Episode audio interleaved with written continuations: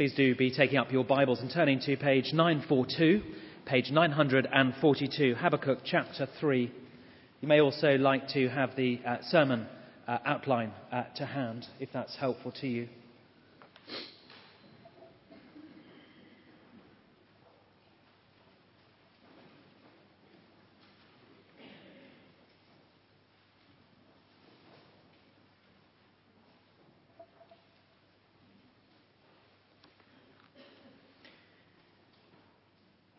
Think most people have found it.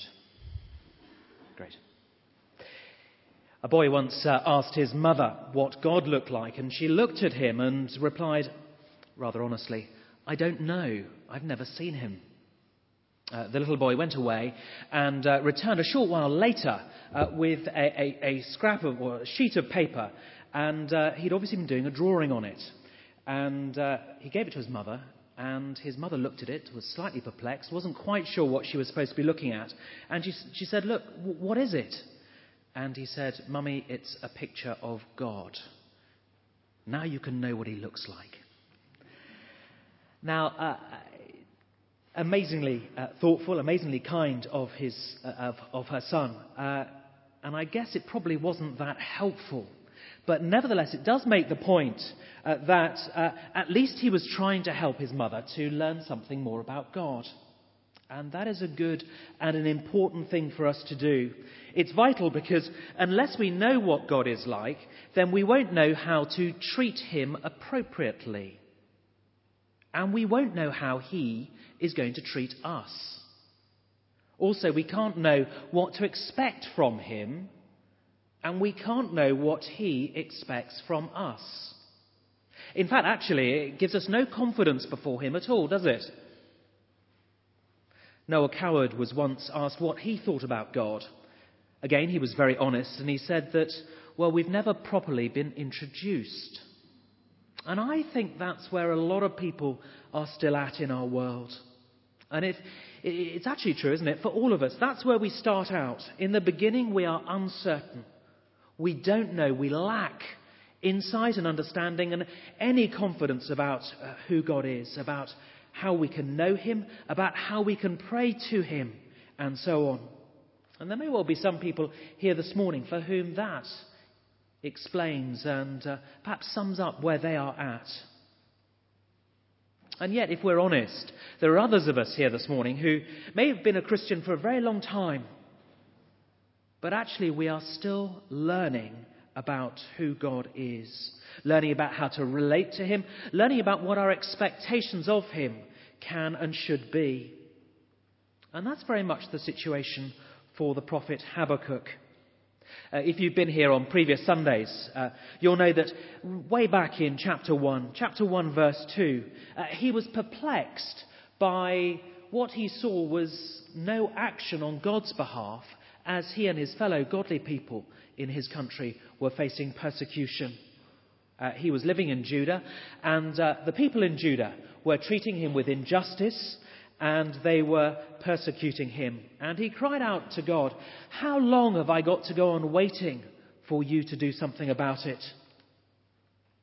God then, in verse uh, 5, uh, answers him by saying, Look, actually, uh, Habakkuk, it's all in hand. I'm actually already working out my great plan of justice for you.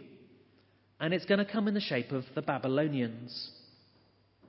But this answer perplexed uh, Habakkuk again, and he had questions for the Lord. Uh, chapter 12, uh, sorry, chapter 1, verse 2. He cries out to the Lord, Why them? Those Babylonian people, we've heard of them, but they're far more ungodly than we are. How can you, the holy God who can't look on ungodliness, how can you use them, a far more ungodly nation, to judge us? And though he has made that complaint, beginning of chapter 2, Habakkuk said, Look, I am going to wait for your response, Lord. And the Lord, uh, last week we saw this in chapter 2, the Lord's answer was that actually it, it was a message for everybody. It was urgent, it was important, and it concerned the future, something that, that although was unfolding now, was going to have to wait for Habakkuk to see uh, in fulfillment. Uh, it was a message that was spelt out with five woes for the wicked, which was going to cause them or should have caused them to turn to God, and three great realities for the righteous which would help them trust in God. And it's on the back of all that Habakkuk has been learning from the Lord about the future that we find Habakkuk deep in prayer upon his knees before the Lord this morning. Chapter 3, verse 1. A prayer of Habakkuk the prophet. And as this prayer unfolds in chapter 3, we will find that Habakkuk has not only been listening to what God is saying he is doing now and in the future, but he has learned great things about what God has done in the past. And that has changed him and transformed him about how he treats God and what he expects from God. We see in sort of small detail uh, in chapter 2 what Habakkuk's prayer is to the Lord's message. But uh, in the rest of uh, chapter 3, we see uh, Habakkuk almost remembering what God has done in the past. And so we have this prayer sandwiched between what God has said he will do in the, in the future and, and is doing in the present, and uh, between what God has said he has done in the past. And uh, as Habakkuk looks to the future, and looks to the past, he knows that the future is a done deal. He is able to say to the Lord, verse 2, I have heard of your fame, I stand in awe of your deeds, O Lord. Renew them in our day. In our time, make them known. In wrath, remember mercy. He knows that God's past performance is a total guarantee of his future performance. And that's so different, isn't it? As we look at the world around us today, we have a new government in situ. We haven't got a clue what they're going to do because they've got no track record at all. They promise much, but we have no guarantee that they're going to deliver. And even where there is a track record, so often we are advised that past performance is no guarantee of future performance. Uh, Ali and I are, are thinking about making uh, an investment at the moment, and uh, everyone who advises us says this. It's something like this. They say, "Look, this is what we've done in the past," and uh, they say that because they want to say, "Look, actually, your money is safe in our hands." But then they say the sort of small print, which they've got to say. They, they advise you that, well, past performance is no guarantee for the future. And of course, when we hear that small print, we begin to have no confidence at all in the people who are advising us. Can we trust them? Can we give them our money? It almost seems a bit like a lottery. There are no assurances and no guarantees. However, with the Lord, it is so different. What you see in the past, you get in the present and the future. He does not change. Past performance is a total guarantee of the present and future performance of God. This is what Habakkuk has learned. And it's moved him from questioning God to confidence in God, from trouble, from a troubled mind to a mind that trusts in God, from fear to faith. And we can see this in Habakkuk's prayer. It's a prayer that will start this week and will finish next week, and it culminates in great rejoicing and trust. As we uh, begin looking at this prayer in more detail, we see that uh, verse 1, we're told it's a prayer of Habakkuk the prophet, and it's on Shigionoth. Uh, that word's uh, a musical term, and when I was busy talking to the staff uh, uh, a week or two back about this passage, I, I, turned to Peter Turnbull and I said to Peter, it's a bit like saying that our prayers should be put to music, and that our prayers should be given a real rousing music behind it to give us assurance and to, to, to, uh, to show us and to prove to us that as we are praying, we are praying truthful things and we can have confidence. You know, the great hymns that we sing often have great moving uh, tunes to give us the confidence that what we are singing is true. So it's a musical term. And it also reminds us that uh, what Habakkuk is uh, uh speaking here is meant for the whole of God's people. It's not just something for himself, it is something that is to be sung among the people. That, as you look through it, you heard uh, Dave as he was reading out uh, uh, this passage. He kept on saying that word Selah. It is in the original.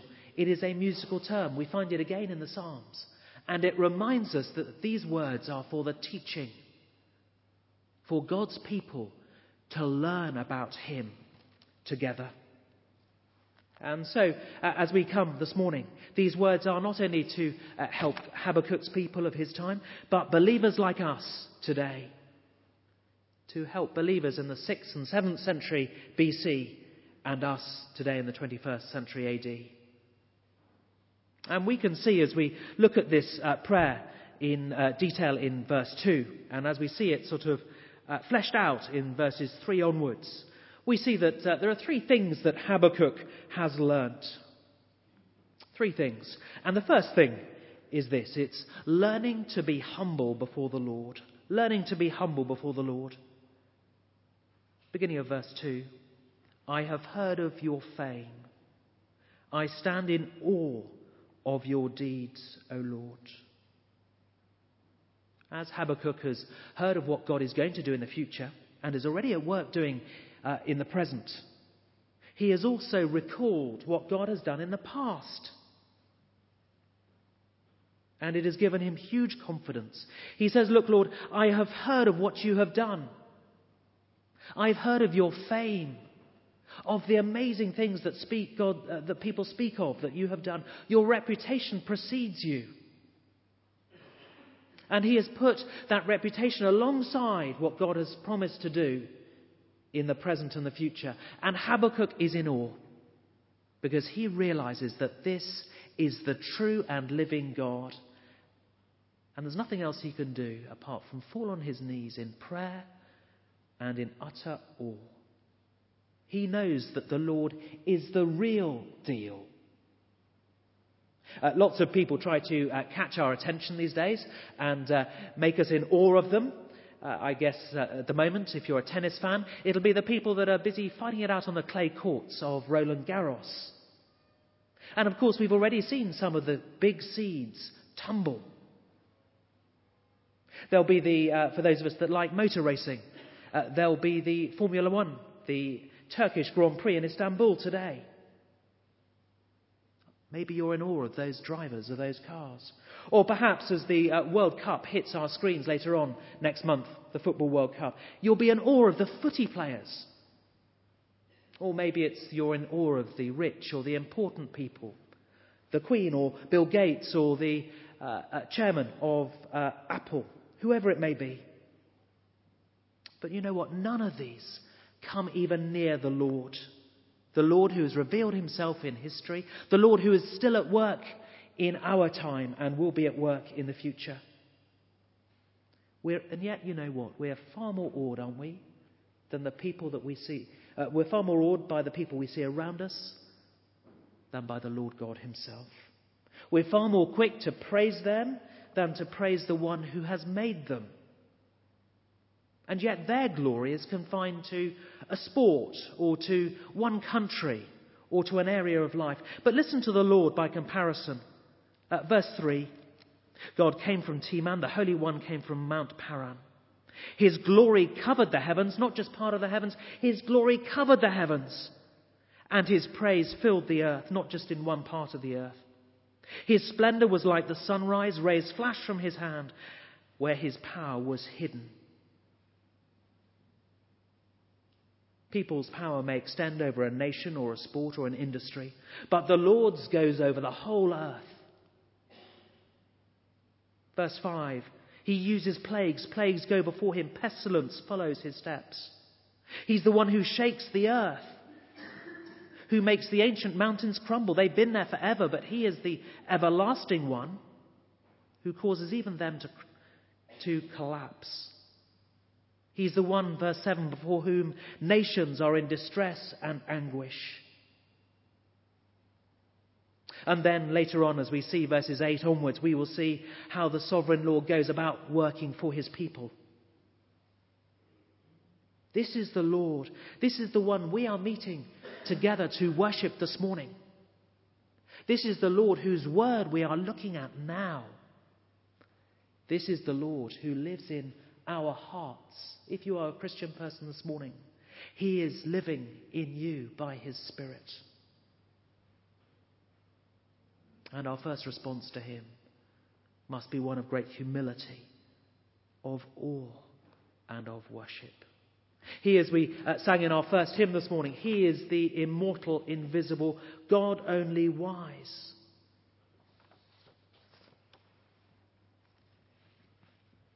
And we are nothing, nothing compared to Him. Once Habakkuk had questioned, once he had complained, now he is silent before the Lord who speaks, and he praises Him in all humility and awe and wonder. We don't need to look back to these uh, events. Uh, we can look back to a far more supreme revelation of God as he came into the world in his Son Jesus Christ. Just listen to the ways in which uh, John summarizes in his Gospel uh, what he had to say about Jesus Christ, the Son of God. He says this, John 20, verse 30. Jesus did many other miraculous signs in the presence of his disciples which are not recorded in this book. But these are written that you may believe that Jesus is the Christ, the Son of God, and that by believing you may have life in his name. If you want to see what God is like, have a look at Jesus. And there's so much evidence. Uh, John ends his, uh, his uh, gospel this way. He says this He says, Jesus did many other things as well i.e., in addition to what I've written about, if every one of them were written down, I suppose that even the whole world would not have room for the books that would be written.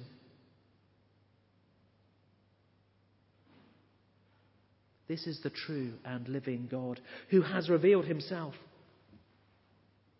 And we are to be in awe and we are to be humble before him. We, like Habakkuk, may face times of trial or persecution. You may be going through that even today. You may have experienced that this week as somebody has made a joke of you and your belief in Jesus. We may not understand why such times come. We may wonder what God is up to, just as Habakkuk did. But we must learn to come before Him in true humility and trust Him for he is the Lord. And what will that humility look like?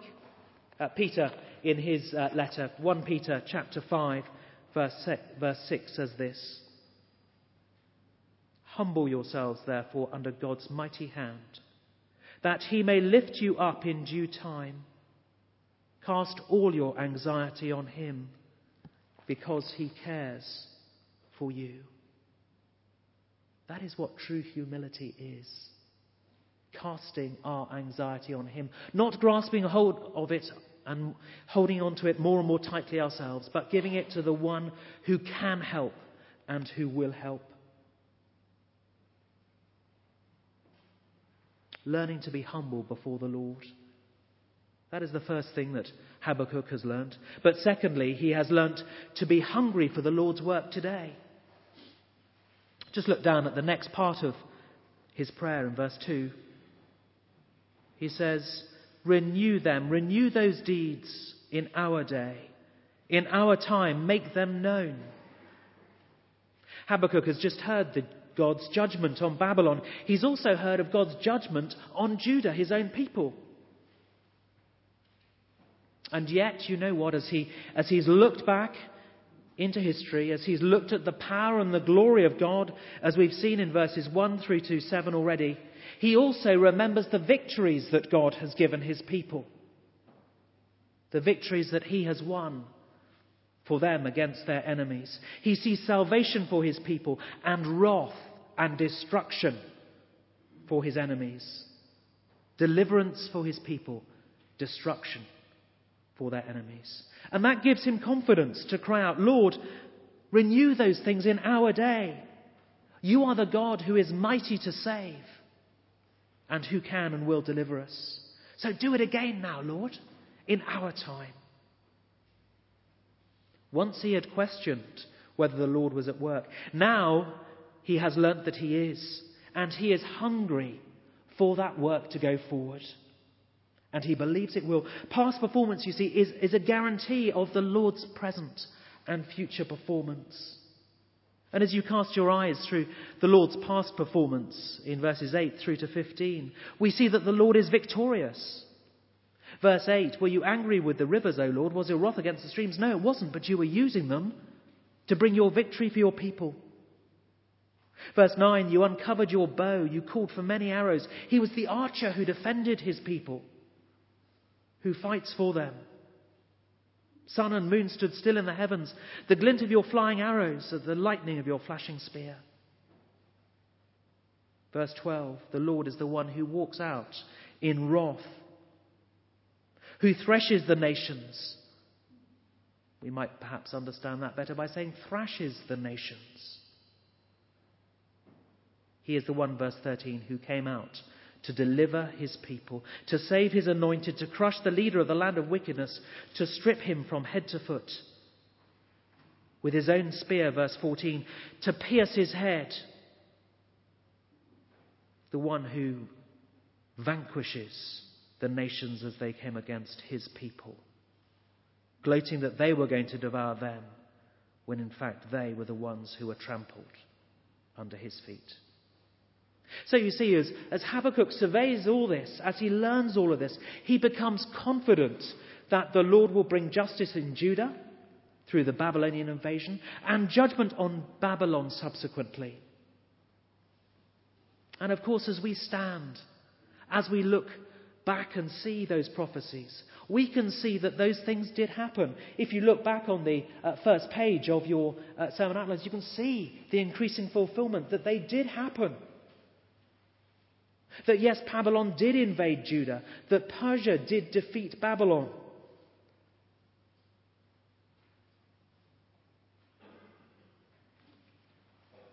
And we should take courage that God rides out for his people, that he can and will save us. They tell us that God will intervene. We may not know how, we may not know when, but he will keep his people. Habakkuk had to wait for that invasion of Judah. He had to wait for the justice that it brought. He had to wait for the judgment of Babylon, but it did come.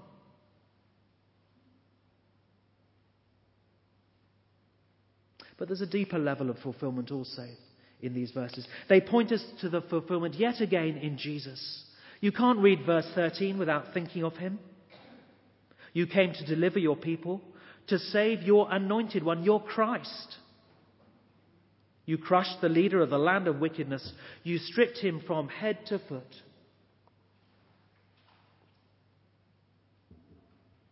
Jesus was the Christ, the anointed one, the embodiment of all that the kings should have been.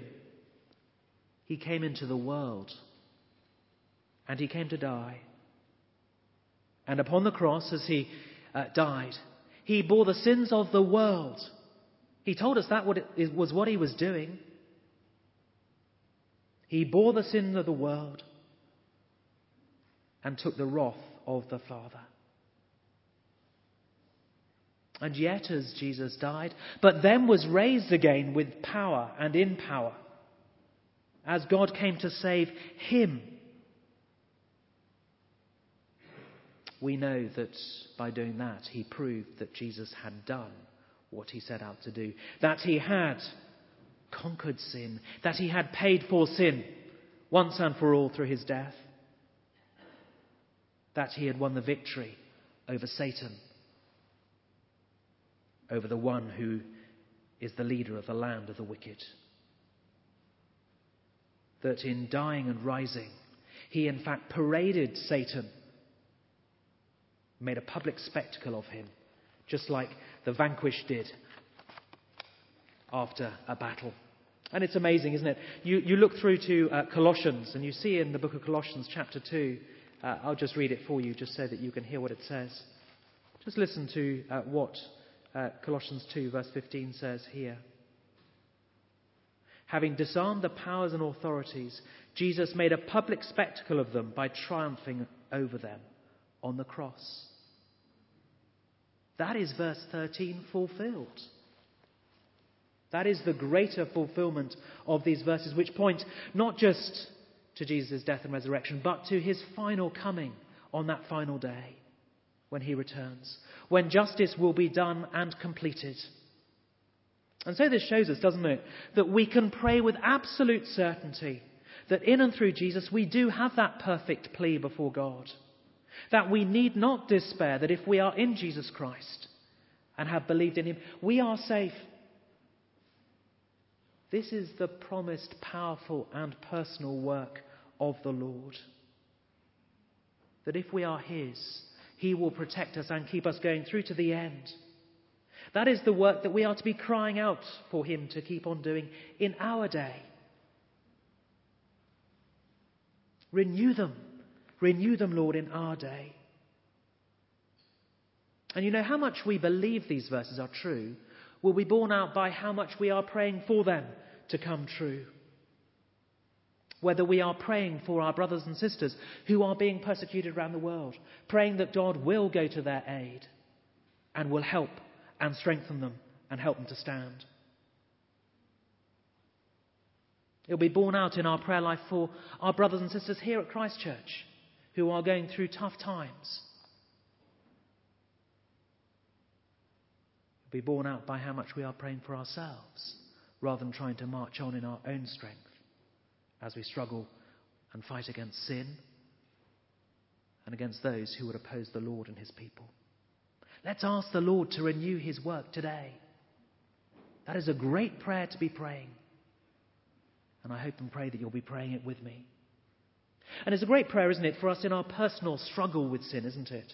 If we are struggling with a sin today, you know what that sin is that keeps on coming up and biting us and holding us back. Cry out to the Lord to renew his work in you, that you may stand firm and not yield to temptation. This is the great work that we are to be praying for and to be hungry for. And yet, I suspect most of us, if you think about hunger, most of us think about what we're going to eat for lunch today. Most of us are perhaps hungry for success at work, hungry for fame or for family. But I suspect we do not hunger for the Lord's defeat of his enemies and the defense of his people. That is the best thing the right thing to be hungering for. And that is exactly what Habakkuk has learnt. He is hungry for the Lord's work in his day. And then finally, thirdly, he was learning to be hopeful, learning to be hopeful for the Lord's mercy. Many people say that as they uh, read the Bible, that the God of the Old Testament is the God of wrath, and the God of the New Testament is the God of mercy. But the truth is, they can't have read the Bible if that's what they believe. Because as you look here, even in these verses, Habakkuk is crying out to the Lord, In wrath, remember mercy. Yes, he is the God who comes in wrath, but he is also the God who comes first in mercy. Habakkuk knew this for himself. He had learnt that for himself, for he is someone who knew who knew that he deserved wrath and yet had received mercy. He knew that. In these verses here, verses 33 through to 15, we see the wrath come out clearly with God's anger and wrath. And often it's the, the mercy is hidden until we remember that, for example, verse 5, the Lord used the plagues in Egypt in order to rescue his people from Egypt. But then he used plagues to judge his people, to bring his people back to him in the desert. And yet the Lord never stopped loving them. He did it because he loved them. And he continued to love them and continued to be with them and to work in and through them and for them. Wrath and mercy side by side.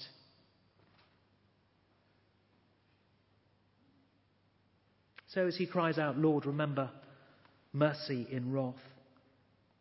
May well be crying out, Lord, look, as, as Babylon invades, please look out for your people. Please remember us in mercy as all this happens. But I think most particularly he is crying out for the people in Judah, for those who do not yet know the Lord, to, to those who have rebelled against the Lord and have turned away from him, and for those whom the Lord has pronounced wrath on also from Babylon. That is who he's crying out for most particularly here.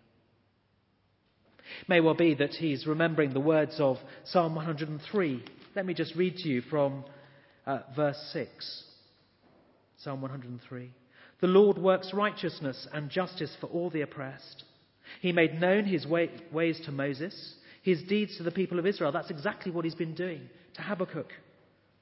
Verse 8 The Lord is compassionate and gracious, slow to anger, abounding in love. He's quick to love, slow to be angry. He will not always accuse, nor will he harbour his anger forever. He does not treat us as our sins deserve or repay us according to our iniquities. For as high as the heavens are above the earth, so great is his love for those who fear him. As far as the east is from the west, so far has he removed our transgressions from us.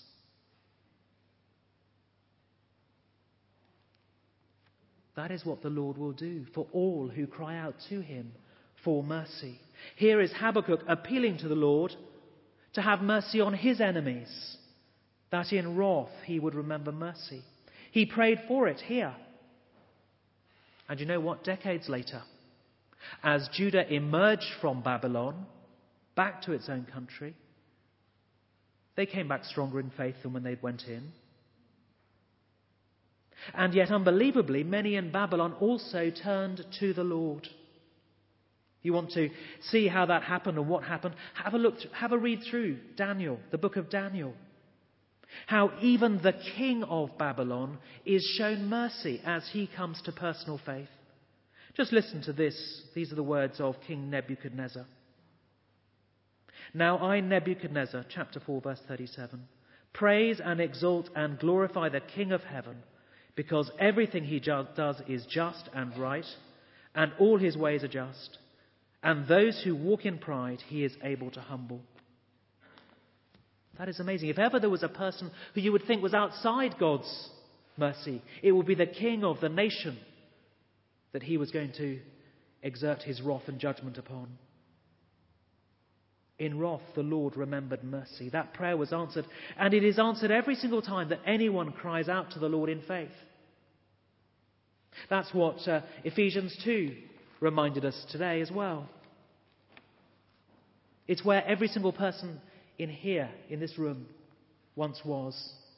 All of us also once lived amongst them, the disobedient, gratifying the cravings of our sinful nature and following its desires and thoughts. Like the rest, we were, nat- we were by nature objects of wrath.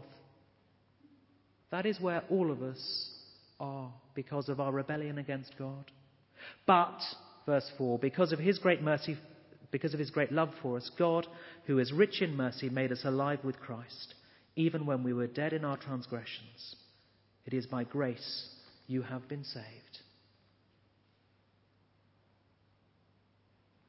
Might well be someone here this morning who has yet to put their hand out to the Lord and ask for mercy. All of us, all of us are under his wrath, facing death and judgment and hell. And we cannot find mercy until we come to him in and through the Lord Jesus Christ. The Lord's longing for you to do that, just to put your hand out and say, Yes, I believe. Why wait another moment? you can be sure that He will meet you with mercy. So, that's the personal application for us to receive mercy that's on offer, it's also for us to pray for others to receive mercy, isn't it? Habakkuk here is doing just that, and he's praying for those who persecute him and his people. Do you remember Jesus said the same? He said, Pray for those who persecute you. And as he died upon the cross, he said, Father, forgive.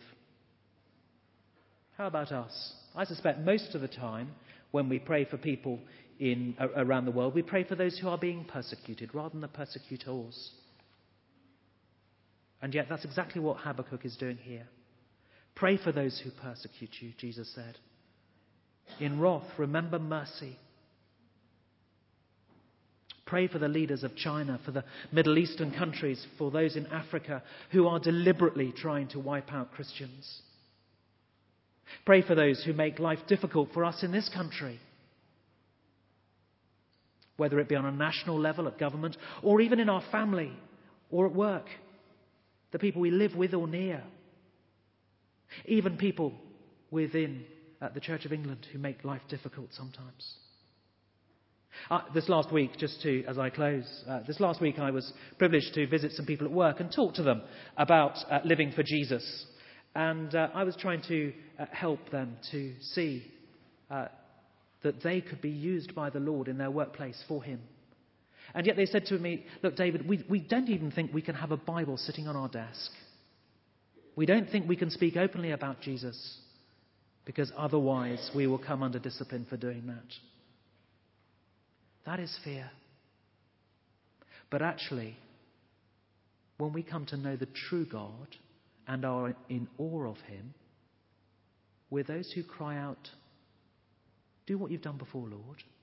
Renew your work in our day, and please have mercy on those people in authority. That is a challenge, isn't it? Because far, far more often we pray for those who are being persecuted not the, perse- not the persecutors.